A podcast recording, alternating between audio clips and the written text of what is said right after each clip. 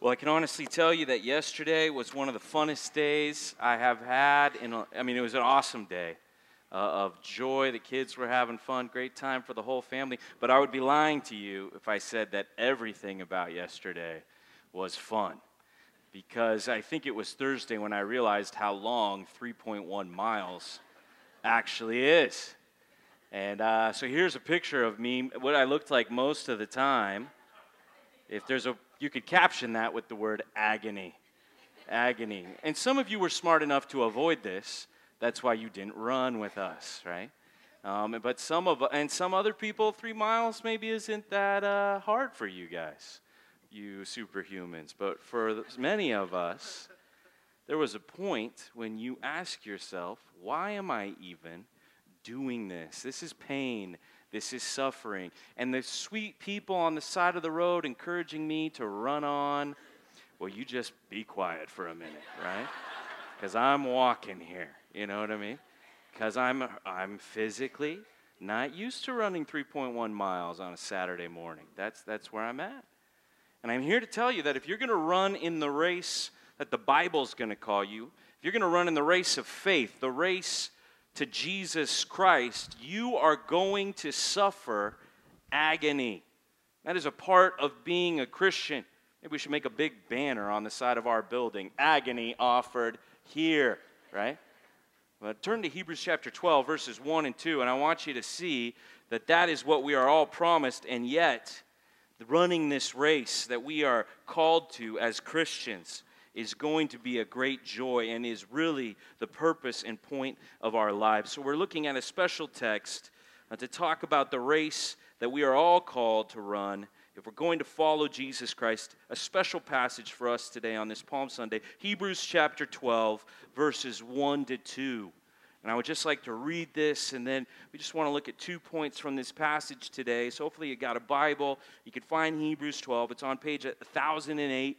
If you got one of our Bibles coming in, and then maybe you can take some notes and fill in the points. But let's read together Hebrews chapter 12, verses 1 and 2. It says, Therefore, since we are surrounded by so great a cloud of witnesses, let us also lay aside every weight and the sin which clings so closely, and let us run with endurance the race that is set before us, looking to Jesus, the founder and perfecter of our faith, who for the joy that was set before him, he endured the cross, despising the shame and is seated at the right hand of the throne of God. An invitation that's offered to everybody here today. Let us run with endurance the race. And when it says the word race there, because of the analogy of the passage, that's how it's translated. But that word is the word agona in the Greek, okay? So you can see where we would get the idea agony from. That word race there is sometimes translated conflict, it's sometimes translated struggle. So the invitation is hey, let us run and let's all run to the finish line. Let's all run with endurance, but hey, let's not be fooled. It's going to be a hard run. It is going to be a challenge. It is going to cost you something, my friend, to follow Jesus Christ with all of your life. And yet the invitation is still there. Let us all run together this race for Jesus Christ. And so I want to ask you are you running? Are you feeling the agony of what it is to give your life in the pursuit of following Jesus? That's the question we want to address this morning. And you can see, let's just start in verse 1. It says, Therefore, since we are surrounded by so great a cloud of witnesses, and if you're looking at the race idea, you might think of like we're running on a track and there's a lot of people there watching the race, but I don't think the idea here is that people are watching us from heaven. I think that in heaven, people are very much focused on the glory and worship of God. I think what it's saying here is the cloud of witnesses we're surrounded by is Hebrews chapter 11 which sometimes we refer to as the Hall of Faith. It's a whole chapter about the ambitious faith of Old Testament men and women. Let me just give you a, a, sample of it. Jump down into verse 6, Hebrews chapter 11, verse 6 says, man, here's some people who could witness, who could testify, who could show you, they could be an example to you of a hard race worth running. That's the life that follows Jesus. And it starts uh, in verse 1, but let's just jump in at verse 6. And without faith, without this trust eh, that we're running for, it is impossible to please Him. For whoever would draw near to God must believe that He exists and that He rewards, that it's going to be worth it for those who seek Him. You got to believe not only that he is, but that he is a rewarder.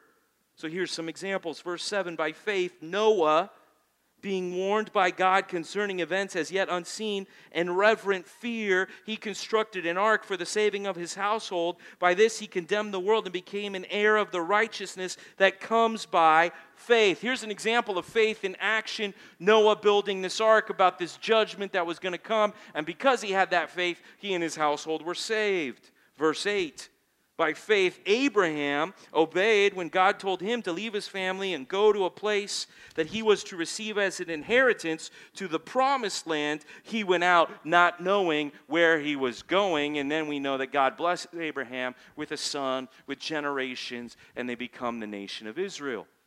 So the idea here is hey, let me show you some examples from the past from the Old Testament of people who lived by faith, and even though their life was hard, even though we're building this ark and people are mocking us, even though we're leaving our family and going across to this mysterious promised land, it's a hard journey. There were times of agony, but we went forward by faith, and the point of Hebrews 11 was look at these people's lives. It was worth it to run that race. So, therefore, since you can see it in all of these examples throughout Scripture, now let me talk to you that's what Hebrews says. And it says, Let us also, you can see there in verse 1, based on the examples that have gone before us, and now we can add all the New Testament apostles to that. We can add the examples of 2,000 years of church history. We can add personal examples in our own lives of people who have lived lives of faith that were hard lives that were worth living. And we can see these examples. So it says, Let us also. Now it's our turn. The baton is being passed to us. So let us also lay aside every weight and the sin which clings so closely, and let us run, it says. Let us run. And I'm here to ask you today, based on this passage of Scripture, have you ever run for Jesus Christ? Have you ever taken off in a new quality of life with a new passion, a new heart, that Jesus was all of a sudden the most important, most satisfying thing to you in the entire world? And your relationship with Him became first place in your life. Man, running the first lap around the course that we had, that was a lot of fun yesterday, my friends. A lot of fun. Second lap, not so much, right? But the first lap, started out strong. And that's the way it should be for when you become a new Christian. I, if I, we got some new Christians here at our church. Very exciting to see some of the lives that God is turning around. And if I brought those people up here and I asked them, "Hey, open mic here. Let's just talk a little bit. Is the Christian life agony to you, brand new Christian?" What would they say? They would be like, "What are you talking about, agony? This is amazing. This is amazing. I've never felt this way." Never read the Bible like this, never prayed like this, never felt a satisfaction like this. I don't need the things that I used to need. This is amazing. Now, there might be some tough things that they've had to leave behind. They might start to experience the agony, but they're coming out of the, out of the blocks, out of the starting line, and they're coming out hot. When did you come out running for Jesus Christ? It says, Let us run. We got too many Christians who have all they've ever done is walk the track just kind of going through the motions, doing the good things, church, Bible study, helping, helping people out when they can, being a good person. That's not what it's talking about here. It's not saying, hey, thanks for being at church, thanks for having good morals, thanks for voting and paying your taxes. That's not what it's saying. It's saying who's running for Jesus Christ. In fact, to run for Jesus Christ, you got to lay aside a couple of things. And there's some debate here in this verse about whether it's two separate things or one thing, whether it's these, this weight that we've got to lay aside and the sin that so easily entangles us. So you could read that like the weight and the sin, and they're both describing the same thing. The sin is the weight. Or you could read that like there's two separate things, like there's this weight that you've got to let go of, and you've also got to turn from your sin and let that go if you're going to follow Jesus Christ. I was running and I was running next to this guy and he had a phone and he was playing the Rocky music on his phone and I really enjoyed running next to that guy. And some guy next to me said, Yeah, we should have brought a boom box for this. And I was like, You want to carry a boom box on this race, bro? Right? I mean, if I'm going to run all out for Jesus Christ, right, I'm going to have to make some decisions that I can't do things that contradict living for Jesus Christ.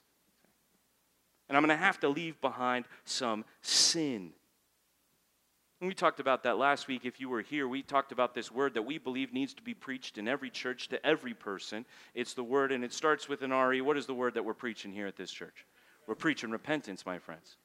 And if you haven't heard that at church, I'm sorry, but the church has failed you because every Christian should be preaching that the way to be forgiven of your sins is to repent of your sins, which means you turn from them. You're done with them. You leave them behind. I'm not saying you will achieve perfection, but I am saying that you will walk in a new direction. That's what it means to be a Christian. You won't do the same sins that have defined your life up until that point. No, when you start running for Jesus, you will leave the sin behind. But I do want to examine this idea of a weight that you also have to let go of. And I want to make sure that we understand the response to Jesus Christ. If you're going to say, I'm a runner for Jesus, some of you chose to run in the bunny run, some of you decided not to. That doesn't make a difference. But do you want to run for Jesus Christ?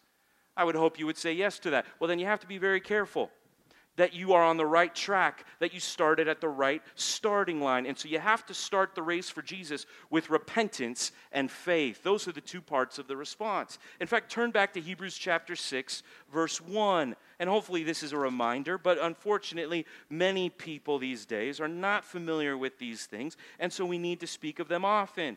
And it says in Hebrews chapter 6, verse 1 Therefore, let us leave the elementary doctrine of Christ and go on to maturity. Okay, you should know because I already taught you the, the, the elementary doctrine, the foundation. But let me just remind you what it is not laying again a foundation of repentance from dead works and of faith toward God. That's the basic starting line of the Christian life. So I can't tell you with 100% confidence, as I studied all week and couldn't come to a definitive conclusion, is it a weight that is sin or is it a weight and sin? I can't answer that with 100% confidence. I can tell you that the response to Jesus has two parts to it, though repentance and faith. And you need to make sure that you have done both of them, otherwise, you aren't even running the race. You aren't even on the track. And so turn with me to Matthew chapter 11 and let's just review repentance, and then let's get into what we want to focus on today, which is faith. You can only be running for Jesus Christ, the race, if you have responded in repentance and faith. And Jesus made it very clear the choices are repent or perish last week. And here's what he says in Matthew 11, verse 20, page 816, if you got one of our Bibles. Look at this with me. Matthew 11, verse 20. Then he began to denounce the cities where most of his mighty works had been done. So he's going back to some of the cities where he did miracles and he's denouncing them because they did not, what does it say there, my friends? Because they did not what? They didn't turn from their sin. They saw the miracles, they could tell that he was from God. He taught them to repent and they did not listen to him. And so now he's going back to denounce them. And look what he says a very strong statement Woe to you, Chorazin! Woe to you, Bethsaida, two cities he mentions here. For if the mighty works done in you had been done in Tyre and Sidon, some cities that they would have known the reference of that had been judged in the past, they would have repented long ago in sackcloth and ashes.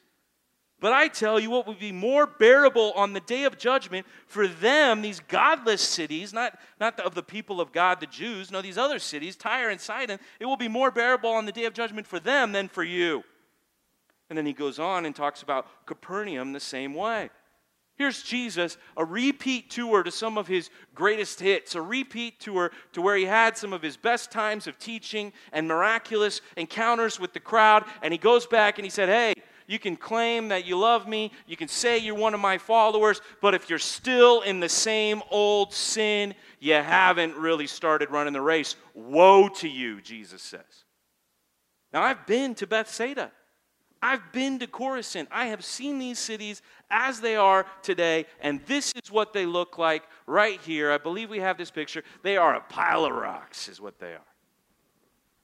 These cities were judged by God and destroyed, and they no longer exist because God is patient and He wants to let everyone know that they have time to turn from their sin. But as we learned last week, that time runs out. You have to leave behind the sin that so easily entangles you. Okay? But there's another way that you could be struggling to come to salvation. And this passage goes on to talk about it. Look what Jesus says in Matthew 11, verse 28. Skip on down to verse 28. I mean, you're like, whoa, that's intense. Woe to you. Now I'm seeing a pile of rocks. Wow, that's intense. If you don't turn from sin, there's going to be judgment. Well, Jesus also will call people like this Matthew 11, 28. Maybe you've heard this before. Come to me, all who labor and are heavy laden, and I will give you, what does he promise there? Rest. So take my yoke upon you and learn from me, for I am gentle and lowly in heart, and you will find rest for your souls. For my yoke is easy and my burden is light. Now, see, if you really come to Jesus, and you really start running for Him, there will be this burden, this weight, this pressure that has existed on you before that will dissipate. He says, I can give you a, easier to bear burden. My burden, He says, is light, Jesus promises. Though He's calling you to run, He is promising rest. How can this be? Because what He does is He gives you the power to run, He gives you the ability to obey His commands. That's what Jesus does. So I know there's people here this morning, and it was hard for you to come to church this morning. And if I were to tell you, hey, let's go, hey, this is the week that Jesus came into Jerusalem. He died on Friday, he rose on Sunday. Let's all go read that in our Bible. Man, some people in here, it would be hard for them to open their Bibles this week. And there's people to take the basic step of obedience, to love their spouse, to read the Bible to their kids, to witness to their neighbor and tell them about eternal life. It's so hard to take any step like they've got spiritual shin splints, and every step is just agony. And you know what Jesus is saying to you? Hey, come to me, man, because you must clearly be trying to do it in your own strength. If it's so hard for you to do one little thing for Jesus Christ, it's because you're still bearing your own burden of self righteousness. You're still trying to be a good person. And you think that somehow there's gold stars in heaven, and every time you come to church or do something nice for somebody, God's going to be okay with you. And that is a massive burden of saving yourself that no one can bear. See? And Jesus says, Come to me. You don't have to do it. I already did it for you. See, the truth is, as a Christian, you start running at the finish line. That's where your race begins. Your race begins where Jesus Christ already finished the work for you. Go to John chapter 19 and let's get a little preview here of Good Friday. What we're going to be focusing on this Friday night the death of Jesus Christ on the cross. And Jesus said something very important, and it had significance long besides the moment that when he died, he ended here in the account of John with these words. This is John chapter 19, verse 28, is where we'll start reading. And it says, After this, Jesus, knowing that all was now finished, said to fulfill the scripture, I thirst. He's up on the cross, he's nailed to the wood, he's bleeding, he's about to die, and a jar full of sour wine stood there. So they put a sponge full of the sour wine on a hyssop branch and held it to his mouth. And he's fulfilling even scripture there, prophecy there. And when Jesus had received the sour wine, last prophecy fulfilled there on the cross, he said Tetelestai, It is finished. And he bowed his head and he gave up his spirit. And man, that's got to be one of your favorite words if you've never heard it before. If you're a Christian and you've been taught that before, that's a precious word to you, tetelestai, because it's something they would stamp on a receipt back in the day. It would mean paid in full. That's what it meant. And Jesus just isn't saying it is finished that he's dying. He's saying it is finished. I have paid for all of your sin on the cross. I have died so that you will never have to be judged, so that you will never have to suffer the accountability of a righteous God for your sin. No, I paid for you. So he says to you this morning, Come to me, and I will take away the heavy burden of bearing your own righteousness. You can't do that. Come to me. I already paid for your sin. I already purchased righteousness for you. Do you feel like you can never get anywhere in obeying Jesus Christ? I'll tell you why you can't run the race because you're bearing a load you shouldn't have to bear. And you're trying to do it by yourself and Jesus is trying to tell you, look, bro, you're starting at the finish line. I already ran the entire race. I already did every righteous thing you were ever supposed to do, and I nailed it perfectly like you could never do. And then I shed my blood as the payment for your soul, and I already bought you back. You don't need to keep running in your own strength. Come to me, he says. If you never felt the joy of running for Jesus Christ, it's because you're still bearing your own good works, trying to save yourself. Even if you don't think that's what's happening, trust me, if you don't have the power to run for Jesus, you're still doing it on your own. And you need to come to Him. Let's get this down for point number one. You need to start where Jesus finished. That's where we all need to start running. We need to start the race where Jesus finished. We are starting at the finished line. He paid it all, my friends. And it's because of your faith in what Jesus already did. That's why you can run for him. If anyone here thinks that by doing good things you will somehow get to a place of faith, you will somehow get to a place of salvation, then that is such a burden upon you here this morning. And I would love to see you hand that over to Jesus and walk out of here with a bunny hop in your step as you leave here, my friends. Because you don't need to endure your own salvation. You cannot achieve it. Turn with me to 1 John chapter 5. Everybody grab your, grab your Bible and turn with me to 1 John. This is a passage I really want everybody here to see. 1 John chapter 5. And this is going to talk about what it means to have faith, that Jesus has already done the work for us, and that's our starting place in the Christian life. Read this passage with me. It says, Everyone who believes that Jesus is the Christ has been born of God. So when you put your faith in Jesus, from God's perspective, that we would use the terminology that you're born again, that He gives you a new life. You now get the power to live for Him.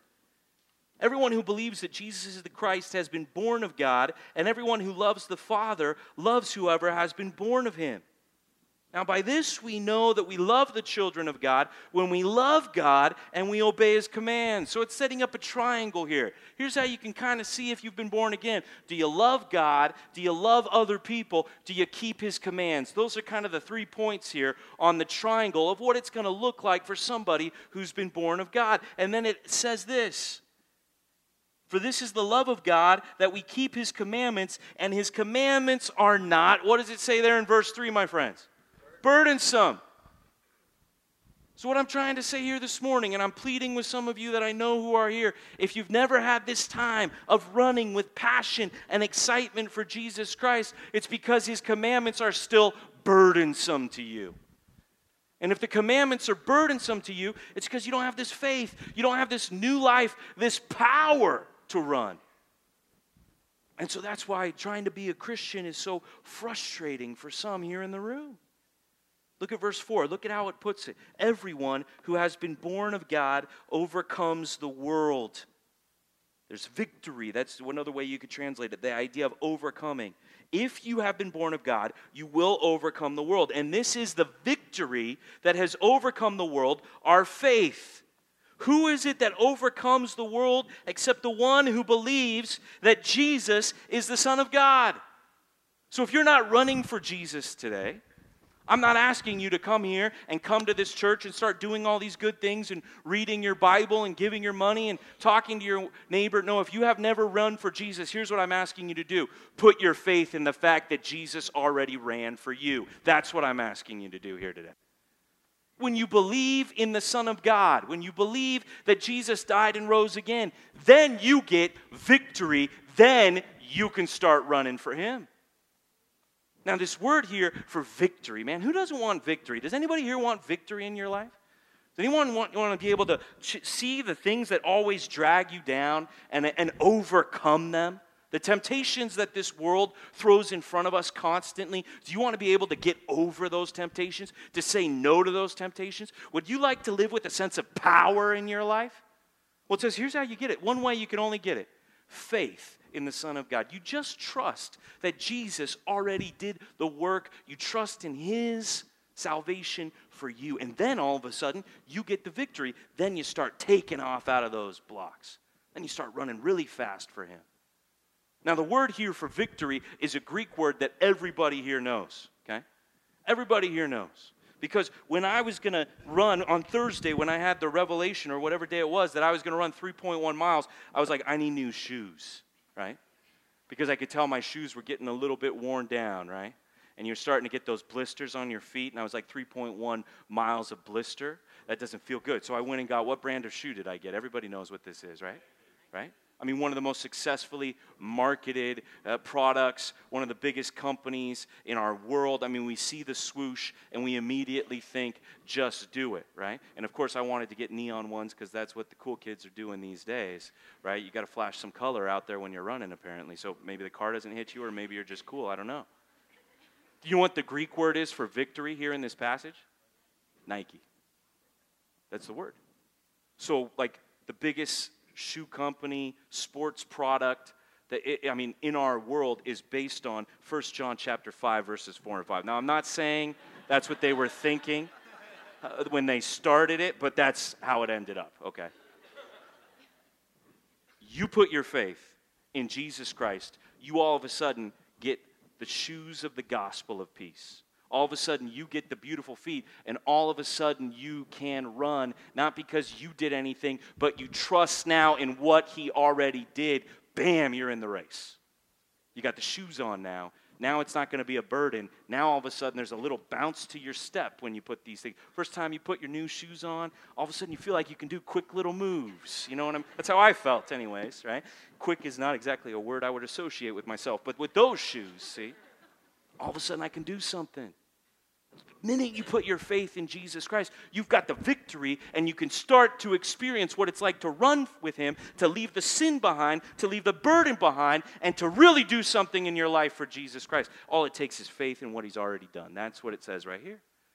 And you will, it's a promise. It's not a you, maybe you will experience victory over the world if you have your faith in the Son of God. Everyone who is born of God experiences this victory. Now, I'm loving meeting people here at our church as God brings together a group of people who are going to worship Jesus. And I got to meet, this was a few weeks ago now, but I got to meet somebody who'd been coming to our church. I said hi to him here at church, but we hadn't really talked face to face. And so we met at Starbucks one Sunday after church and we were enjoying some Starbucks. We were having a great conversation. And there was something, as we were talking, there was something I could tell on his mind that he really wanted to talk about. And, and he kept kind of saying, You know, I'm living like a Christian. And he kept throwing out words like, I'm trying, and, and it's getting better, you know, and it's, it's just so hard, but I think I'm making a little bit of progress. And it just sounded like the commandments of God were burdensome to this guy as I was talking to him. And I said, What do you mean you're trying to be a Christian? Like, are you a Christian or not? And he, and he looked at me and he said, I, I don't know how to say it, but I just feel incapable and powerless. I thought to myself, I think you said it pretty well, my friend. I think you just about summed it up. I mean, I believe that Jesus died. I believe that he rose. I'm trying to do all of these good things. So why can't I do them? And the answer is you haven't put your faith really in what Jesus has already done for you. The burden has not really been taken away from you yet. You're still, even though you go to this church, even though you're trying as best you can, it's still just you trying. And you don't have the shoes on yet. You don't have the victory yet because you haven't really put your faith in Jesus Christ yet. And we ended up talking through all the sins that he would need to repent of. And we ended up talking about what it was going to really mean to trust in Jesus Christ. And he is now one of the new Christians running like they got something under their feet, running laps around some of the rest of us here at this church. Because they can see, yeah, you can clap that. Praise the Lord. You got to have the right shoes to get in the race. And the shoes that we start with is faith. Go back to Hebrews 12, and you'll see this very clearly. The invitation to run in the race is immediately followed by how you're going to run. And it says here at the beginning of verse 2, man, this is so important. The only way that anybody here is going to run in a race is you of faith. Verse 2, looking to Jesus. That's what your faith is in. In Him, in Christ, the founder and perfecter of our faith. That is a huge phrase right there. The founder, Jesus saves us. He starts us. He starts us from his finished line. He's the one who gets us running, and he will be with us all the way to the end. He will finish our faith. He will make us complete. He will give us new bodies someday and glorify us with his own splendor. We will share and participate in his resurrection someday in a physical sense that we don't know now. That's what it says. Jesus Christ, from start to finish, from beginning to end, the only way you have faith is He gives it to you, He keeps you in it, and He finishes it in your life. That's what Jesus does.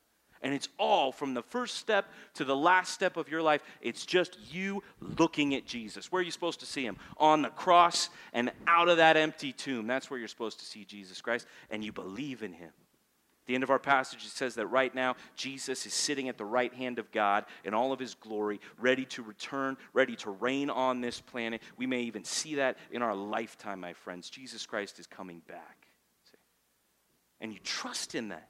You say, I'm going to stop trying, I'm going to stop being better, and I'm going to go for perfect. And the only way I'm going to get to perfect is by trusting in the one guy who did it, because I'm not going to get there and I put my faith in Jesus Christ. Man, if you will sit here this morning, if you will talk to me or somebody at the Compass Connect table after the service, and you will put your faith in Jesus Christ, you will get shoes and you will find yourself running in a way that you have never done before. That's the promise of faith. You will experience victory if you have faith. See? Now, some of you guys are, are saying amen right now. You're not really saying it because we're not quite there yet as a church. Eventually, we're going to say amen. Does everybody realize that? So, let's just kind of talk church church pep talk here, right? I see us being a church that kind of says some amen sometimes. I know some of you want to. Some of you have told me, sometimes I just want to say amen. And I look at you like, well, okay. Well, why don't you? You're not, not going to disrupt my flow. I'll tell you that much right now, okay? So eventually we're going to be a church that says amen. So some of you guys are ready to say that when you put your faith in Jesus, you experienced victory and you started running. Can I get an amen from anybody on that? Okay, there we go. You know what I'm talking about. Well, let's look back here at our passage because there's a part here for you of how you're supposed to run. You put your faith in Jesus, you got your shoes on, your Nike, your victory, you're ready to overcome. Bam, you take off out of the gates. It's not all the first lap, though, is it, my friends? Man, some of you guys have been running for a long time. Some of you guys are running a long race for Jesus Christ. How are you going to keep running? How are you going to keep that pep in your step? How are you going to stay energized? Keep moving forward. Here's a key word it says, Let us run with endurance the race that is set before us. Let us persevere through the agony, is another way that you could say it.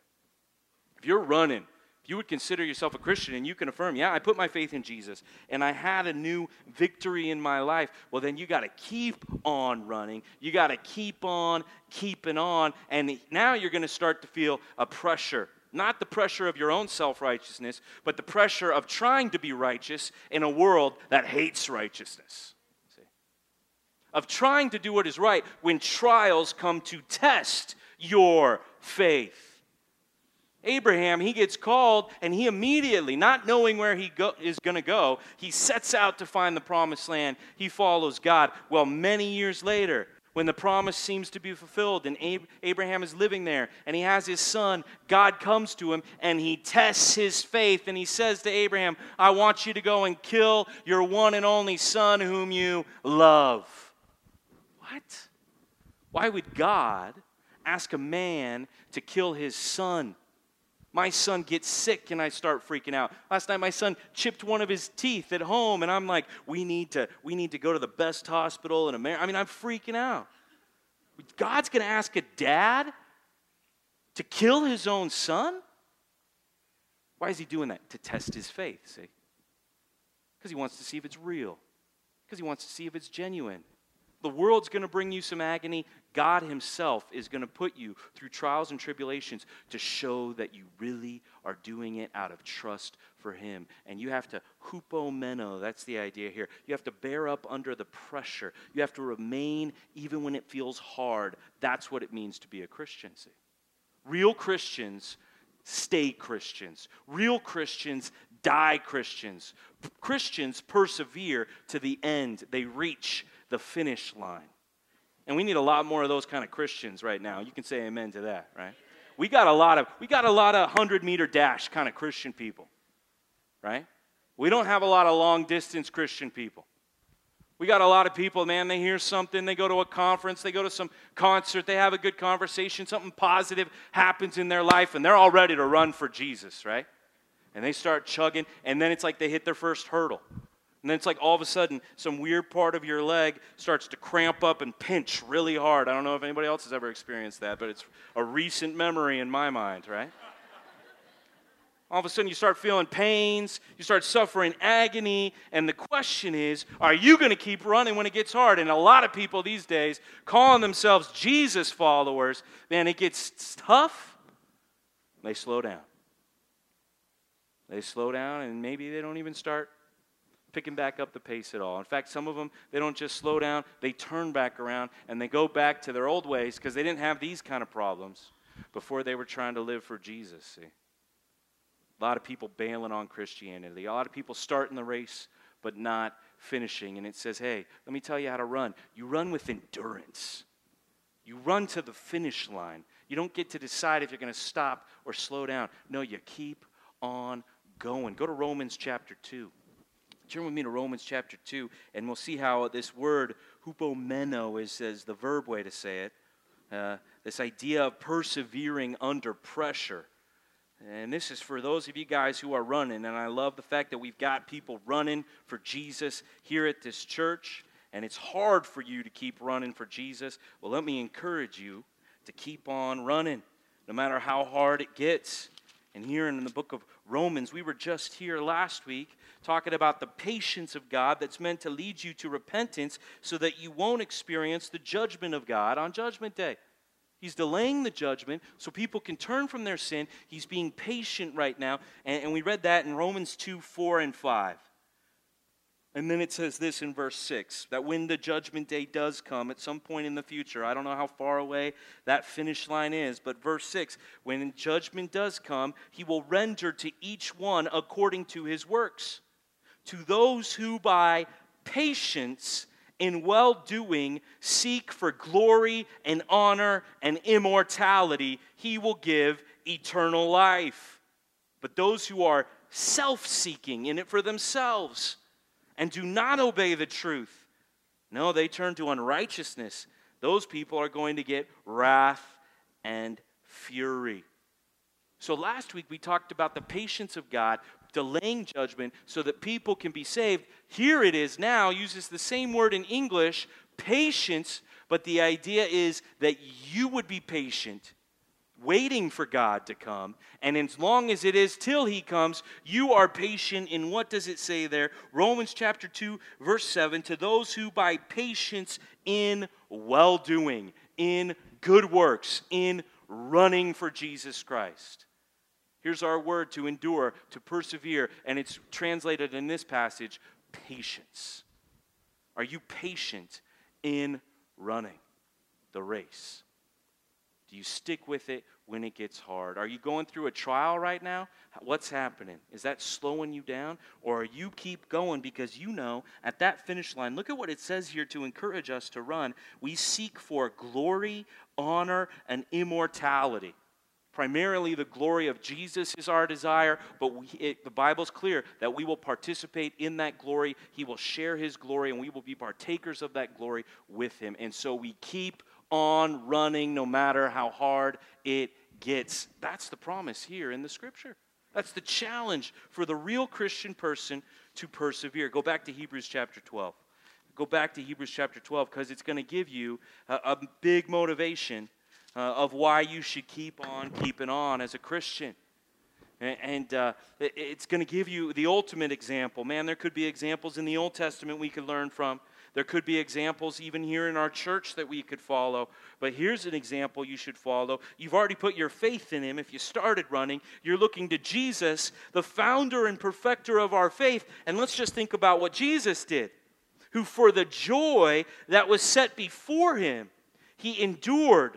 Same word as the command for us to endure. Now here's the example of Jesus enduring. And what did he endure? The cross. He despised the shame and is seated at the right hand of the throne of God. Why should you keep running as a Christian? Because look at the example of Jesus. Aren't you glad that Jesus ran to the finish line for you? Aren't you glad that he endured all of that agony that he experienced? The physical suffering on the cross, the separation from the Father, the actual judgment for your sin, and he endured it all. So at the end, he could shout out with his last breath tetelestai, it is finished. Aren't you glad that Jesus was there at the finish line with his head out, going for it for you? Well, it says, hey, just as he endured, my friend, you endure for Jesus Christ. Christians are not quitters because we don't follow someone who quit. We follow someone who went all the way for us. And we need a lot of people to stop calling themselves Christians unless they're ready to run all the way to the finish line for Jesus Christ, because that's what it means to be a real Christian. You're all in. There's no slowing down, there's no turning back. It's either the finish line or you're giving up. There's no middle ground Christianity. Jesus, he despised the shame. He, di- he didn't care about what people were going to say. He, he hated the idea of not getting all the way there. And where is he right now? In the victory seat at the right hand of God, achieving your salvation and eternal glory for himself that someday he wants to share with you. So keep on running, man. Keep on running. I mean, in Hebrews, go back to chapter 10. Before we get to the, to the hall of all the examples of faith, all these inspiring stories from the Old Testament, you have, a, you have two choices, okay?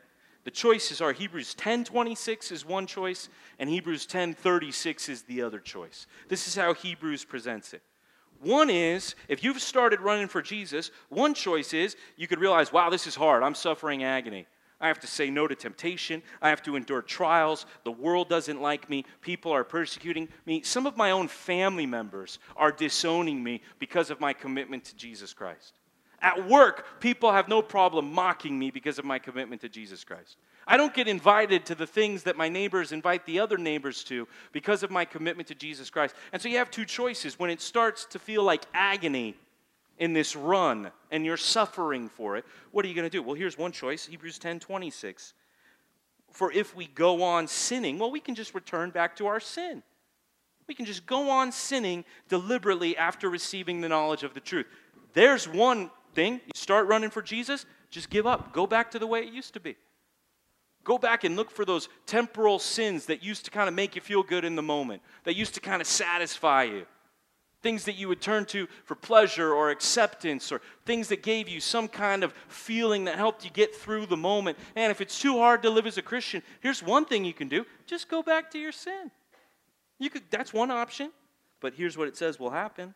If you go on sinning deliberately after the knowledge of the truth, after you know about faith in Jesus Christ, well, there no longer remains a sacrifice for sins. There's no hope back in your sin.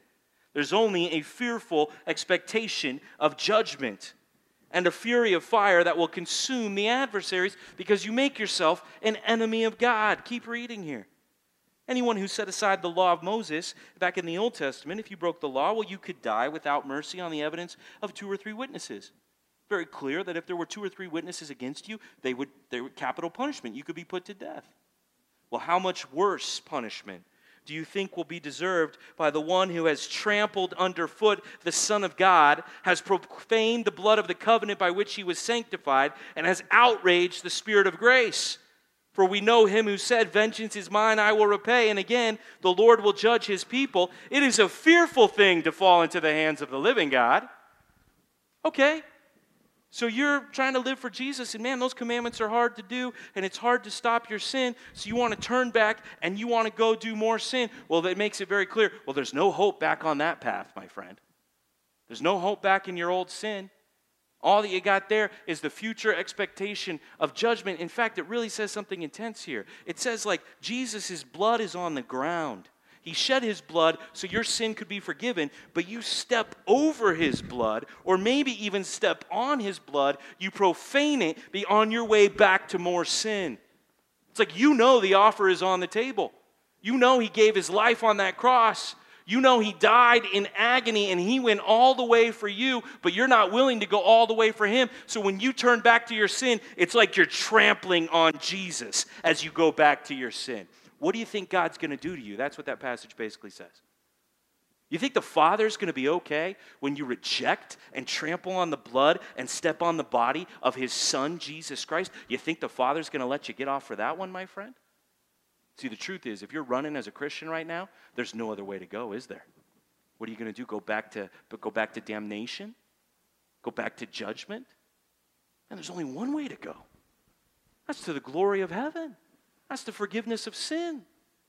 That's to eternal fellowship with Jesus Christ. Man, do not turn back. If I could plead with you as a pastor who cares for your soul, man, what is heartbreaking is people who come to a place like this and they know the truth and then they deliberately go back to sin. Why would you do that? I mean, I can kind of understand why people in the world might be living it up in sin, but to be here and to know what Jesus has done for us and then to keep on sinning why would we do that, my friends?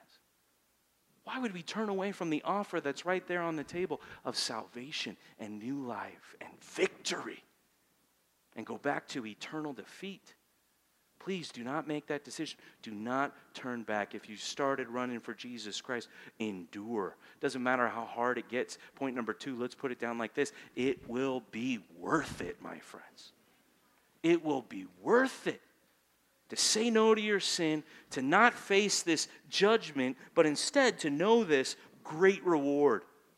This, this eternal life that we have experiencing now to some degree, but not the fullness. That's where we get to verse 36. Look at how it says here in Hebrews 10 36. It says, You have need of endurance. Every Christian man, I'm talking to dear brothers and sisters in the Lord here this morning, you got to keep going. And here's why. Be, do not throw away your confidence, it says in the verse before, which has great reward, for you have need of endurance, so that when you have done the will of God, you may receive what is promised. See, you are going to see the glory of Jesus Christ. You will be with him. You will, you will talk to Jesus Christ in a personal way. You will worship him with all the saints. There will be no sin. You will have a new body. That is what is promised to you. Do not quit running for Jesus Christ. Keep on enduring. Keep on enduring. Go to 2 Timothy chapter 4. 2 Timothy chapter 4. I don't know how long you've been running for Jesus. Maybe that's something you could think about. How many laps of every year as a Christian is a lap? How many laps have you done for Jesus Christ? Some of you guys have been running here for a long time. And I don't know how far away you are to the finish line. I don't know when, when the Lord might have you to die. I don't know when the Lord might return and take you home. But I know that the finish line is coming. I know that Paul reached his finish line. We've talked about Paul a lot here at our church. He wrote the book of Thessalonians that we're mostly working our way through. And and he says this in 2 Timothy chapter 4 verse 6. Look at what Paul could say at the end of his life. He could say this, "For I am already being poured out as a drink offering, and the time of my departure has come." He knew he was about to die. And he could say, "I have fought the good fight. I have finished the race. I have kept the faith." Henceforth there is laid up for me the crown of righteousness, with the, which the Lord himself Jesus, the righteous judge, will award to me on that day, and not only to me, but also to all who have loved his appearing. See, anybody here Anybody here this morning? We could go get some donuts and coffee after the service. I could ask you, Are you a Christian?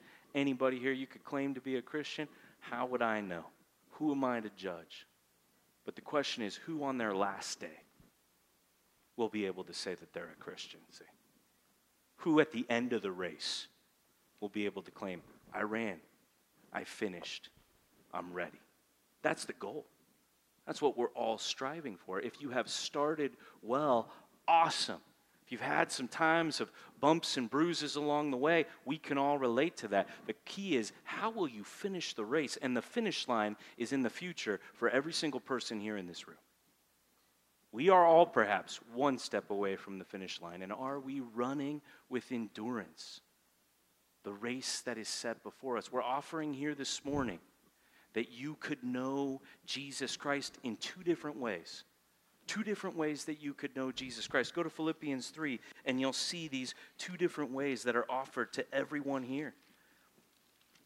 And, I, and, this is something that we believe it is. It's a race with Jesus Christ. He starts it. You start at his finish line. He finishes it. He's the founder and perfecter of your faith. I, I, was talking with somebody who actually runs here at, at our church. We've got some people who are actually really good at running, I found out. Like they take it serious. And I was talking to one of those people, a lady here at our church. And I said, I said joking, you know, like, what are you trying to get? Eight minute miles, nine minute miles? You know, I was trying to use runner slang, trying to be cool, right? The person's like, no, I'm actually really going for nine minute miles. I think that'll be a great pace for me. I was like, whoa, okay. That sounds cool. I hope you do that, right? I saw him after the race. I said, "Did you finish the did you finish those 9-minute miles? Did you hit the pace? How did it go?" You know, there's a lot of people out there, maybe you were talking, maybe you couldn't quite get there. And they said, "No, actually I ran with somebody who was a little bit faster than me, and I think they made me run even faster than my pace, and I shaved minutes off the time that I was hoping to get because I was running with somebody else." And I went up to that person and I said, Hey, so and so paid you a great compliment. They said that because you ran with them, that improved their time. And they said, No, the other person running with them actually improved my time, see? And here's what I guarantee you Jesus will do for every person here in this room He will improve your time dramatically, my friends. If you start running with Jesus Christ, you are always running with Jesus Christ. He is with you every single hour of the day, and He will be with you till He finishes the good work He has begun in you. That is the promise. You have a relationship with Jesus, you know him. And it says here in Philippians chapter 3, look at this verse, let's start in verse 9. It says, You can be found in him, not having a righteousness of your own. No, you can leave behind the burden today of trying to be a good person. You don't have to do that anymore.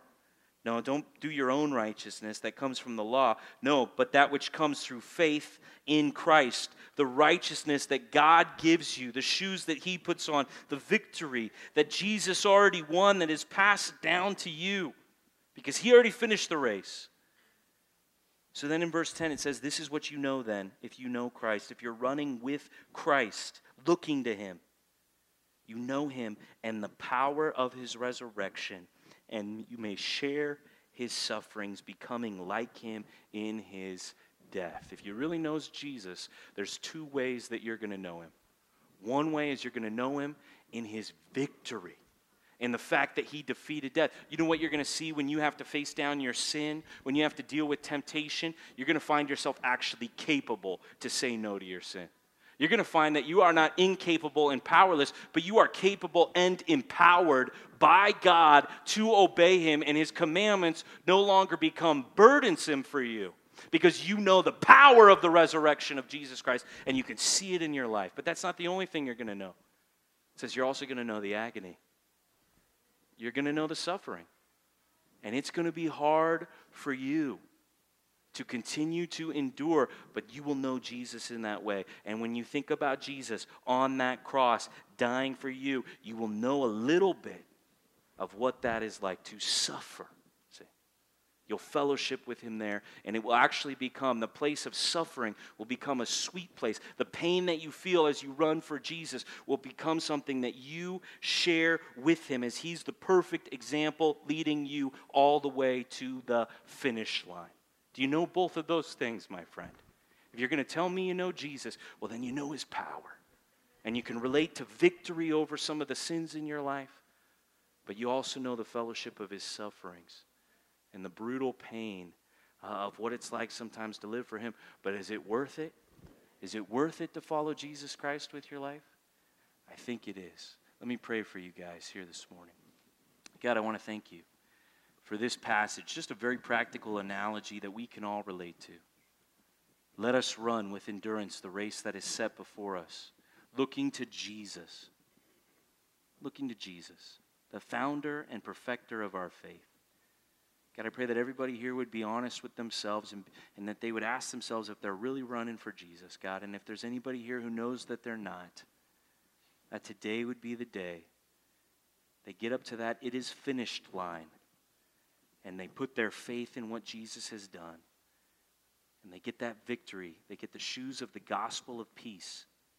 And they start running for Him, God. If there's anybody who knows that they've never gotten past the point of those commandments being a burden, let today be the day that they really start running for Jesus Christ. Let them come and talk to someone after the service. God, give people that faith. We know it's not by our works, it's your gift of faith. So please, God, we're begging you right now to give faith to some here among us this morning. And God, I pray for those who are running and they've known the joy of experiencing the victory over some sin. And right now they're going through the agony of the suffering, whether it's coming from the world and persecution or whether it's their flesh tempting them or whether it's trials that we all experience in life to test our faith. God, I pray that they will endure, that they will persevere, that they will be patient and keep on running. And God, we just want to lift high the name of Jesus. We praise him. We thank Jesus so much that he endured all the way to the finish line for us, that he paid it all for our sin, God. And let us run with Jesus Christ, looking to him. Let us know that he will take us all the way home till we get to see his glory and experience it with him. We pray this in Jesus' precious name. Amen.